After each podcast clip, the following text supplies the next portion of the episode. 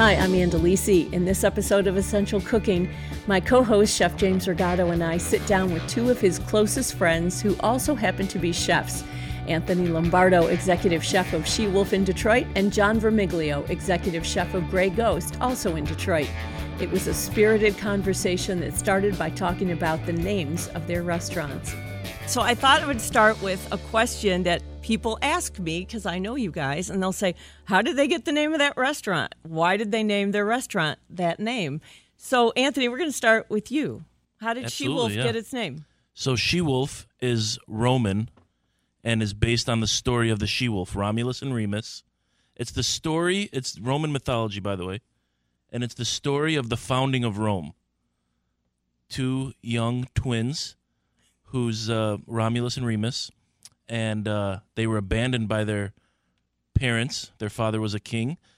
Their father was losing power, and another, and his brother was taking uh, taking control. And so they put them in a basket, floated them down a river in order to save their lives. They were found on the banks of the Tiber by a she wolf, a la lupa in Italian. La lupa took the children, you know, took the little infants. They suckled on the wolf until they became, you know, until they So grew up into teenagers. story, Anthony.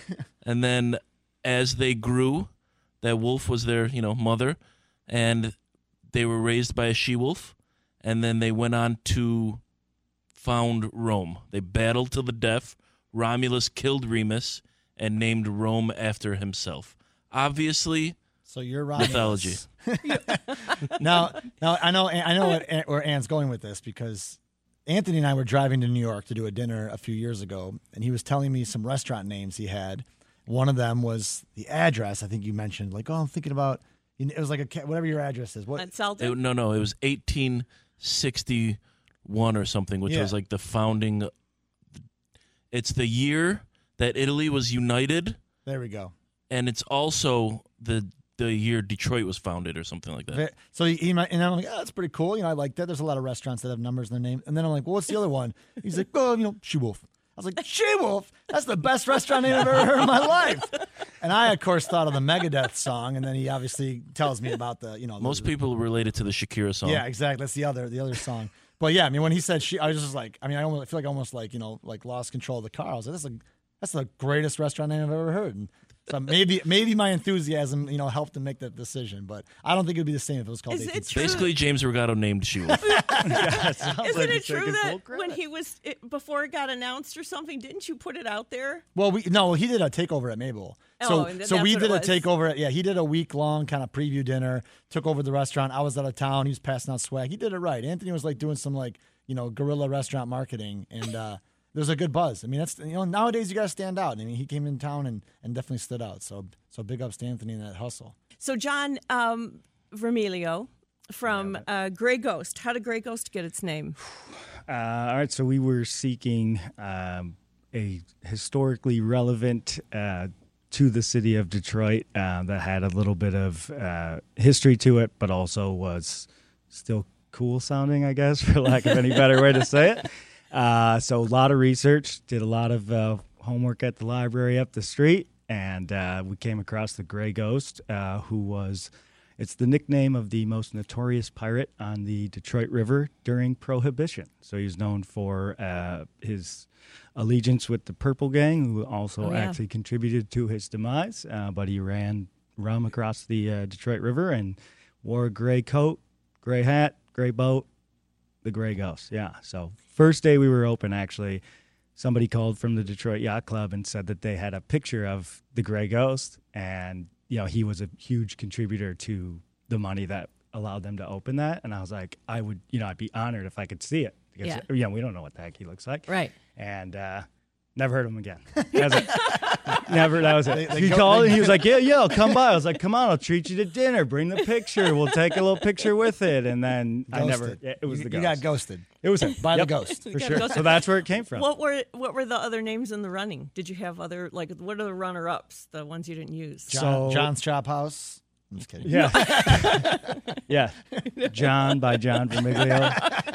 Uh, my my big one was two. Uh, either Mayor Pingree, who was Oh, yeah, very from- well regarded. Uh, we were slightly concerned about the political climate. And Right. clearly we had some foreshadowing. So I'm glad we didn't do that. Uh, and then I also was rallying for three cent fare, and that's how much it costs for the original uh, Detroit streetcar. And That's so at the time they were building the Q line, Yeah, fantastic Q line. That's not bad. Shout out Q line. there you go. Uh, but yeah, so they were using that. So You I got got- overruled. You got a Needless to say, I didn't come up with Grey Ghost. Shout out to Chef Joe. So you didn't come up with She Wolf. You didn't come up with Grey Ghost. No, no, I came up Oh, with She Wolf. I was being facetious, making fun of James. He Taking came up with for no, me. of course. He was just he was just modest. He was modest about the brilliant name. People that know the show would know how uh, Mabel Gray got its name, but for people who don't, you should tell that story. Yeah, so uh, Mabel Gray is a song by a band. The band is called Brown Bird. I'm a, I'm a big fan of them. I actually made a little art piece, uh, kind of documentary on them. They're a two person band, um, and sadly, uh, Dave Lamb passed away, and now we just Morgan Eve Swain is the uh, surviving musician. And uh, through loving that song, I uh, looked up Mabel Gray, and Alice Mabel Gray is a woman who lived on the shorelines of Lake Michigan, and she was kind of a forager, nudist, um, kind of antisocial type.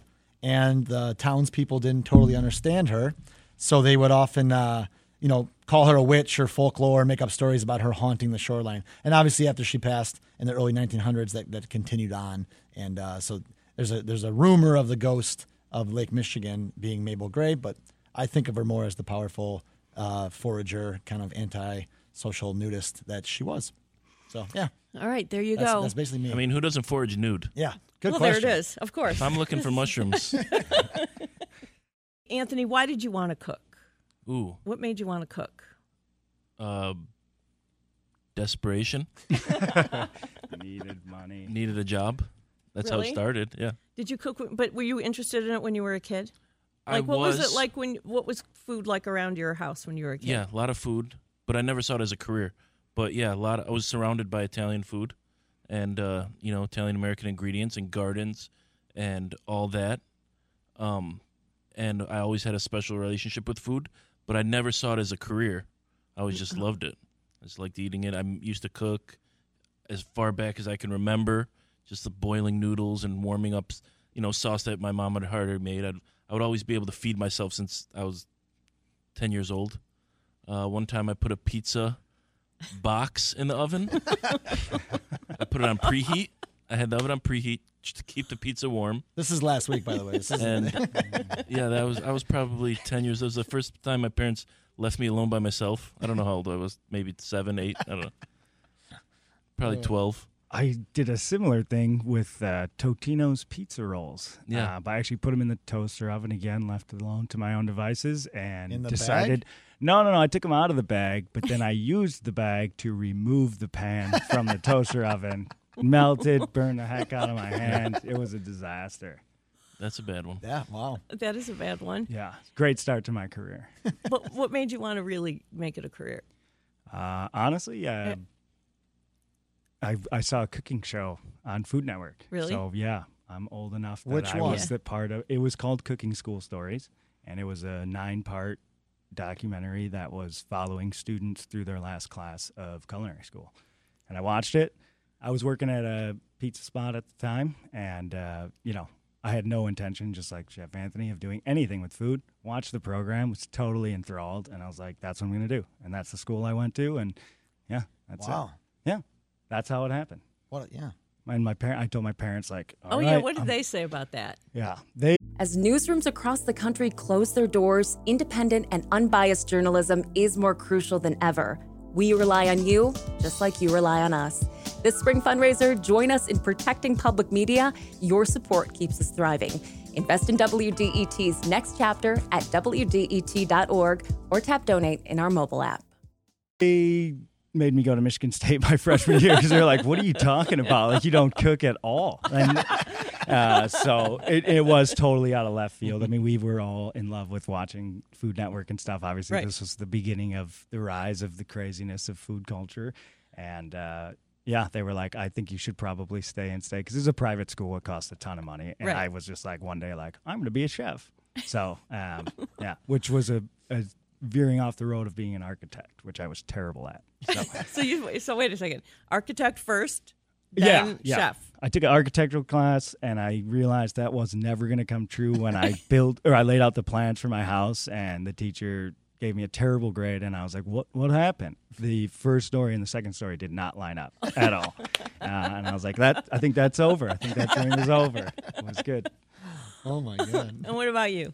Yeah, you know, for me, I never really did uh, much else. I mean, I, I kind of grew up, uh, you know, I wanted to get a job to make money for sure. So I was, um, on my 14th birthday, started washing dishes, and uh, I loved it. So I, I worked, you know, in food because it was an easy job for a, a young teen. And then I, you know, honestly, by the time I was about 16, I got really good at line cooking, and I was making a pretty solid wage. And then same thing, 17, you know, kind of as every year that went by, I could make a little more, and moved out and then I went to I went to Schoolcraft. I was actually lucky to work around some chefs um, that were in Schoolcraft when I was line cooking. So I was kind of like on the fence of I think I like this. I'm going to take it seriously. And I had the two best cooks in the kitchen were Schoolcraft, you know, kids. So they were like, "Yo, you gotta you gotta check out Schoolcraft. You, you know, you'll love it." So I did, and then I was enrolled pretty young, and um, yes, I I kind of. I, I, I was cooking no matter what for money, but then came across the right, you know, right people to kind of talk me into Schoolcraft because I really didn't. I mean, I was I went to Howell High. I didn't really know about you know big restaurants or you know I wasn't um, super exposed to the city and and then uh, Schoolcraft so it got on my radar and then then it was uh, game over. I mean I graduated from Schoolcraft when I was 20. I was like a year young for high school, and then um, yeah I just didn't stop. So let me ask you this: What surprised you, Anthony, the most when you got to culinary school? That Oh. you were like, I mean, you must have had some notion of what you thought it was going to be, and then I what it really was. I had no intent. I was like almost forced to go by one of my. I had a very good. He, we worked on the line together. His name is Chad Brauze, phenomenal chef. I'll give a little shout out to Chad.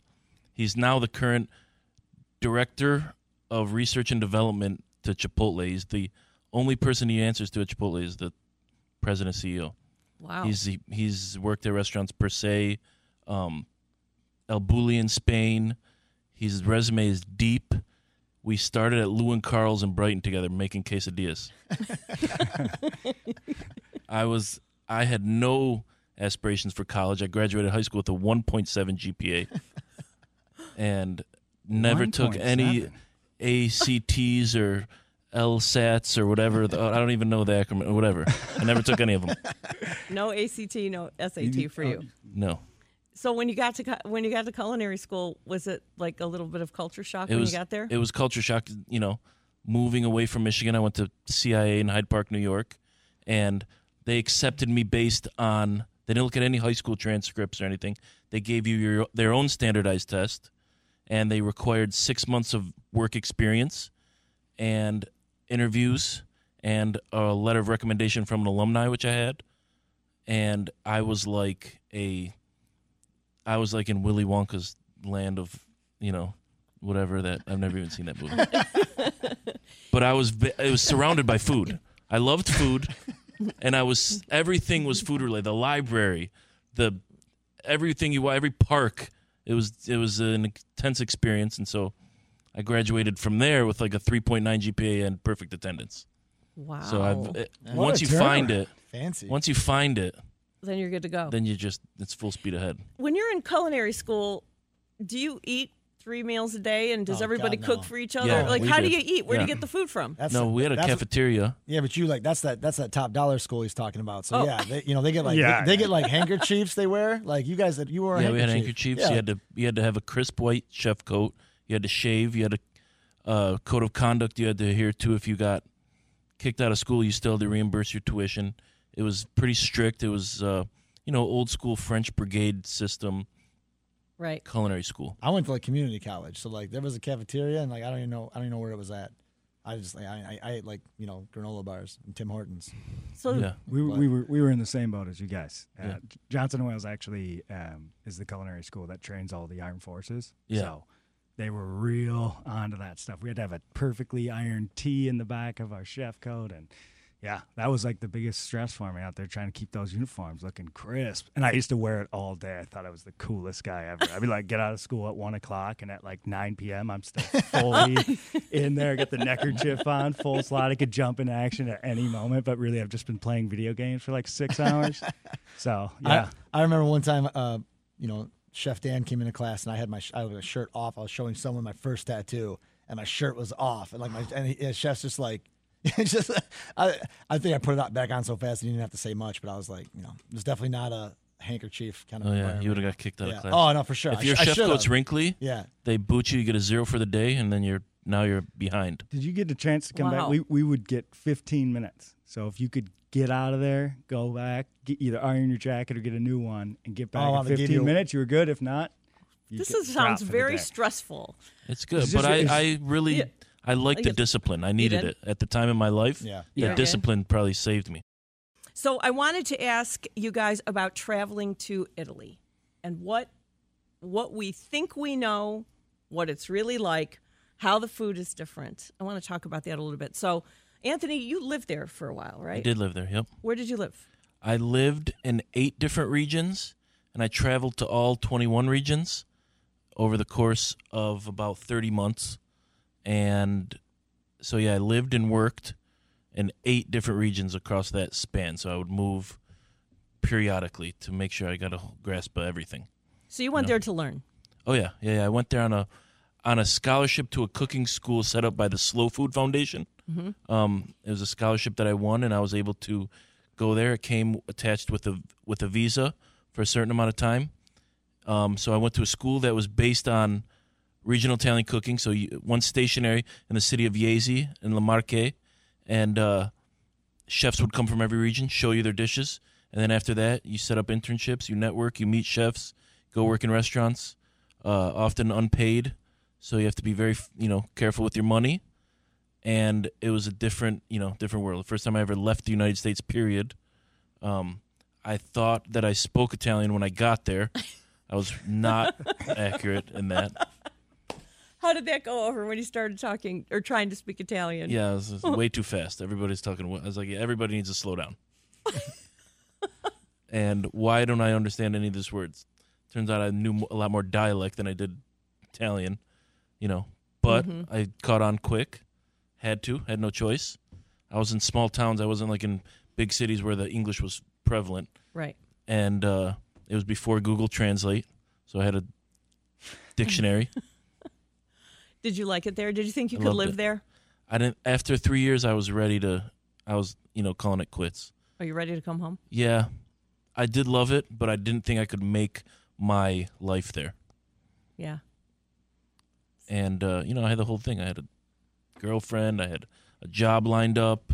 You know, but Amer- I couldn't. It was hard to advance in our world. How hard we work.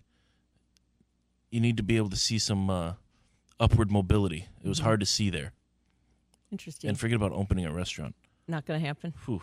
In Yeah, Italy. it's tough Mm-hmm. with you know property and a lot. There's you know it's kind Oh, of yeah. like uh, it's not it's not like a as easy to open a building and just buy something and get a partner and go for it like it is here. Really? Yeah. That's different. John, have you been there? Yeah, yep. And yeah. and what what where were you and what did you think when you were there? Did you- Uh, incredible. I was in Florence and Bologna. So I and did you go traveled. to there to cook or you went? I was there uh, competing on a reality cooking show. And Pretty cool. No big deal. I'm on IMDb as an actor now. No. It was on Bravo. We filmed in 2011 and it aired in 2012 for one season, which is unfortunate. I think they realized that I couldn't be on the second season, so they just called it. You know, they're like, well, without John, we don't have a show, so this is over. Um, but yeah, so we we traveled around the world. It's called Around the World in 80 Plates. Uh, if you come to Grey Ghost, you can ask any one of my employees. 'cause I remind them on a daily basis that I am a celebrity. Nobody remembers the name. I remember we, we went to New York uh, for the end of it. I won't tell you the ending because for two dollars an episode, twenty dollars total, you can watch it yourself on Amazon. Uh, but we went to New York right before the final episode aired, and uh, there was a select few of us from the cast, and I was walking around with one of them, my buddy Chef Nookie. That was his name, Nookie, uh, and somebody came up to us on the street, and they were like, "Oh my God, you're that guy from TV." totally talking to Nookie. I was standing right next to him. Nothing. He was like, he was on the show. She goes, oh, oh yeah.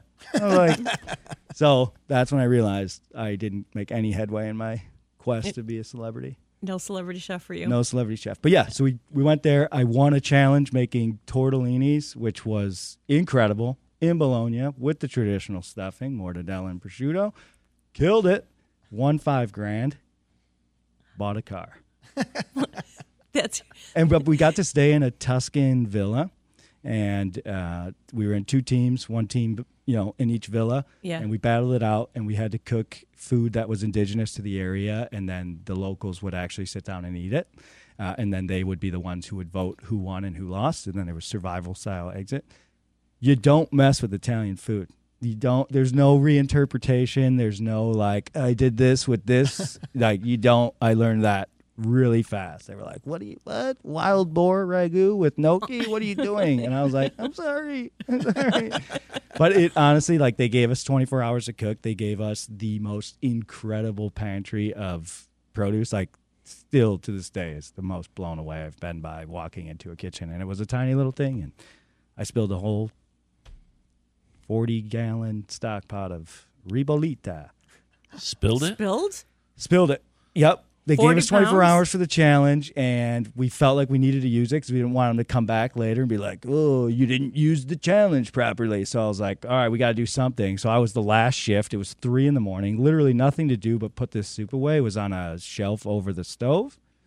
the shelf was not attached to the brackets. Oh Right. my god. And there was two pots, one on either side, and it was the old classic teeter totter. and this and, and it launched everywhere. And it's three in the morning. There's no cameras, no nothing. It's just me. And I'm like, and this is ribollita, which by definition means reboil, which by definition means you need to make it beforehand so that you can reboil it so that it gets to it. So now I'm like, challenges in like, you know, 10 hours, and I just spilled this whole thing. So I went and woke up my teammates. This is very I- stressful to listen yeah, to. I thought I, have was going to get tell you. kicked out. I thought I was like, this is it. I'm done. So, so I went and woke up my teammates and I told them what happened. And then I cleaned the whole thing up. We finished the challenge, whatever. Didn't get kicked out. Spoiler alert. and we were about to leave. We had just cleaned this whole villa. The chef was so happy. It was not the cleanest thing I've ever seen, but we left it sparkling. And then the production team came in and said, you need to recreate that. And I had to do it again Oh my gosh. And you had to spill it on camera. on camera. Yeah, they're like, we missed it. We need it. So I like that was my first acting on there, and it was terrible. That's so if you see that, yeah, they made you spill it. That's, Yes, I this is going to be the twenty again. best dollars I ever spent on Amazon. Yeah, no Oh, yeah. I, for sure, two dollars an episode. I've known You're you for a while now. I, I did not know that story. This gonna is a great At least story. buy the Italian episode. Yeah. The so no- that was embarrassing. People still bring me containers of white beans because I had like three or four incidents over the episodes with Oh my beans. Our thanks to Chef Anthony Lombardo and Chef John Vermiglio for talking with us and to you for listening. We would like to thank La Marca Prosecco for their support. From the hills of Veneto, Italy, you can never go wrong with Prosecco, whether it's in a spritz or drinking straight. Joan Isabella is our executive producer. Associate producers are Lisa Brancato and David Lyons. Production provided by Studios on the Pond in Rowan Nemisto. Original music by the Mallet Brothers. This is a production of Detroit Public Radio Station WDET. Subscribe on your favorite podcast app and join us as we explore the world of food and how to cook it right here on Essential Cooking.